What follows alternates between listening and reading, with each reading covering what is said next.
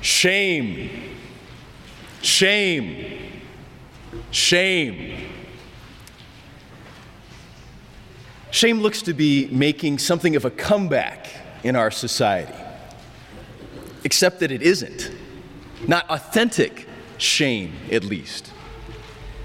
The popular concept of shame has played a role in the use and the misuse of social media, political contests, and at least the past couple of seasons of Game of Thrones.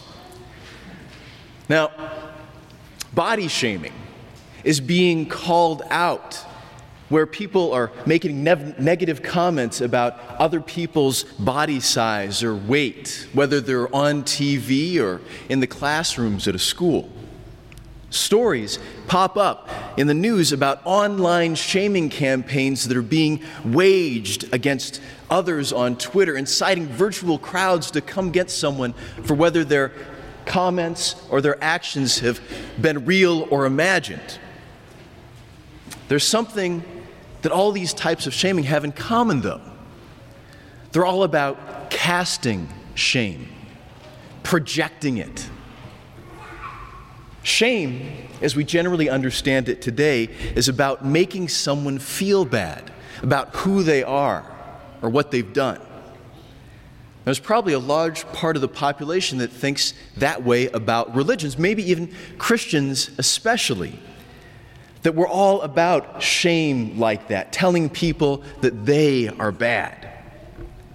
And judging what some say, it might seem like the only way to be free from shame is to be free from religion, free from faith. In both ancient times and in many parts of our world today, shame and honor have much more to do with your relationships with other people than they do with how you feel about yourself. The dynamic of honor and shame greatly affects people's lives because it governs how you are viewed by your community. So, in that context, what you've done impacts who you are in the eyes of the people around you. Shame comes as a consequence of action, of inaction, of condition, something that has happened to distance an individual from the rest of their society. It's so powerful that it can carry over not just from the person affected, but their family and those closest to them. So, at the risk of oversimplifying things, shame is a recognition that things are not the way they should be. What is your shame?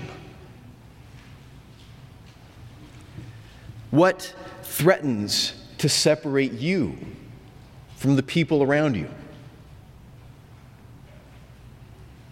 Shame brings separation.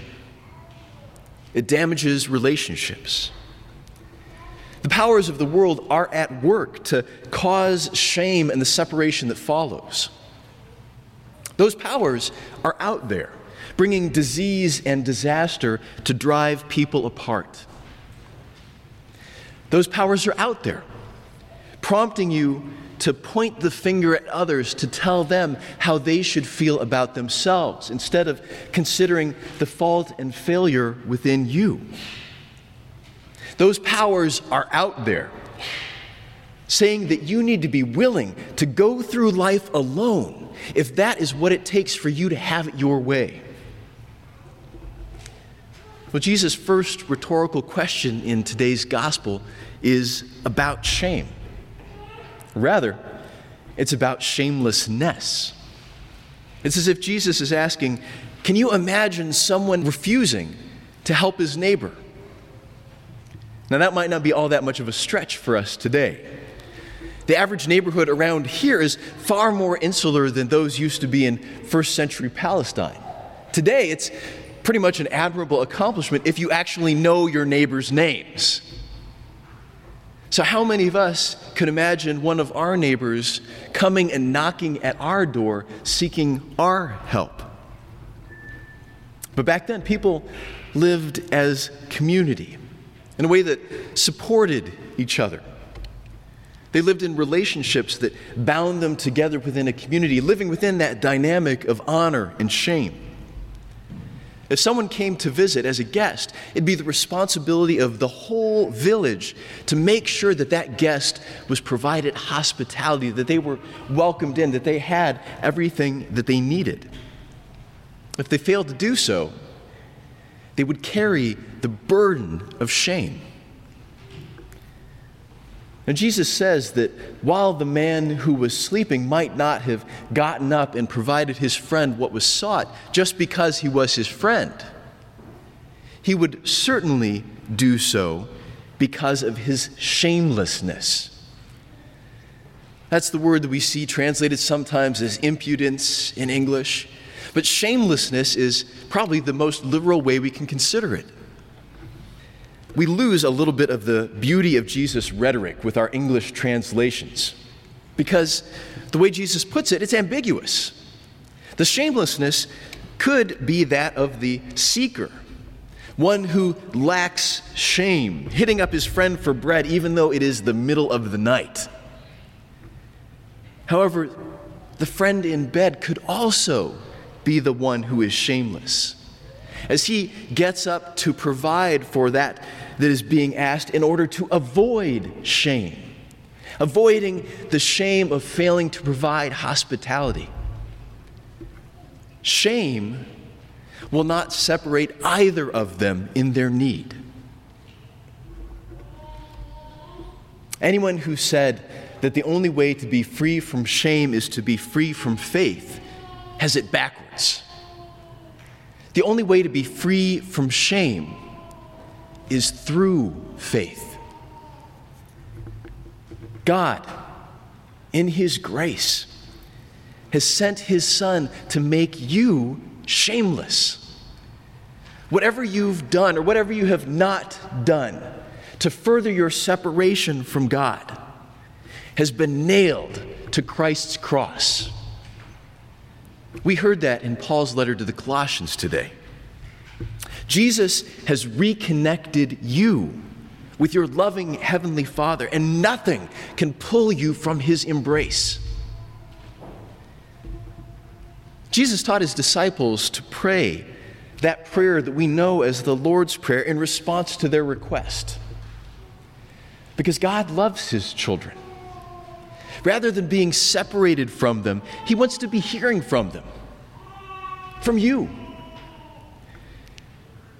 Jesus reiterates that astonishing fact right at the outset of the Lord's Prayer.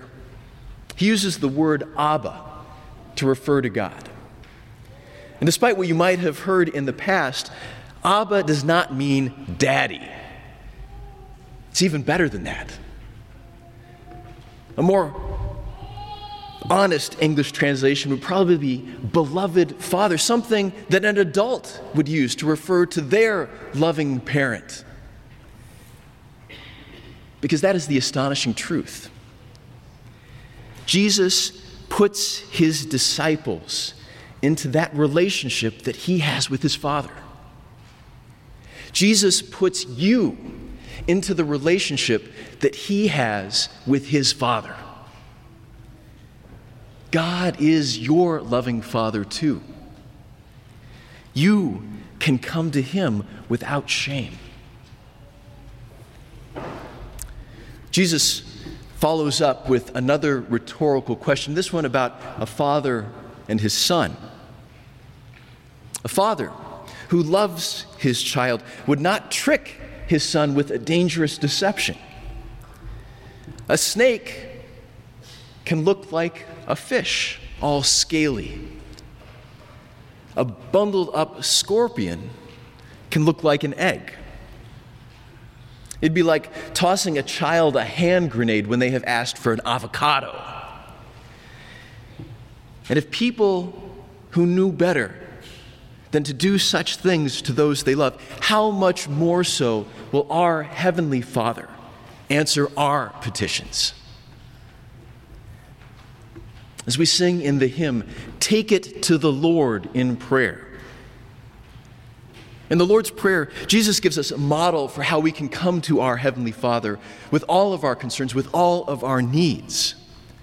God is honorable and generous regardless of the circumstances. Through God's grace, we have the Holy Spirit, through whom we pray, who intercedes with groanings too deep for words on our behalf. God always answers prayer. Sometimes that answer will be yes, sometimes it'll be no. Sometimes it will be not yet. It might not be the answer that you had expected. However, just as the Father would not give his Son a harmful gift, your Lord, who loves you, will give you what is needed. Simply put, God is the giver of all good gifts. So, as Jesus' disciples, then, let us take it to our Lord in prayer. We can and should pray against the violence and evil that afflicts our world and drives individuals and communities apart, asking the Lord's blessing of peace wherever it is needed in our country and in our world.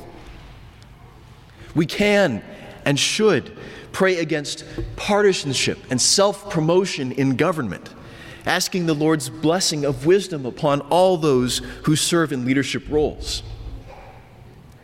We can and should pray against those powers that try to drive people away from Christ, asking the Lord's blessing of protection and perseverance for those persecuted in all places. God answers prayer, and God is just.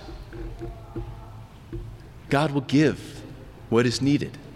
And ultimately, He will deliver the answer to all of our prayers, all of our petitions, all of our needs as Jesus returns and God puts to final and public shame all the powers of the world that would accuse and condemn His people, not the least of which is death. Through God's grace, you have been set free, and your shame has been forgiven in its place. Instead of separation, your Heavenly Father would give you honor. He would draw you and invite you together to bring you to the table that He has prepared with Christ's body and blood. He draws you into community, community that cannot be broken. Christ has prepared a place for you. God gives good gifts here for you. In Jesus, you are shameless. Amen.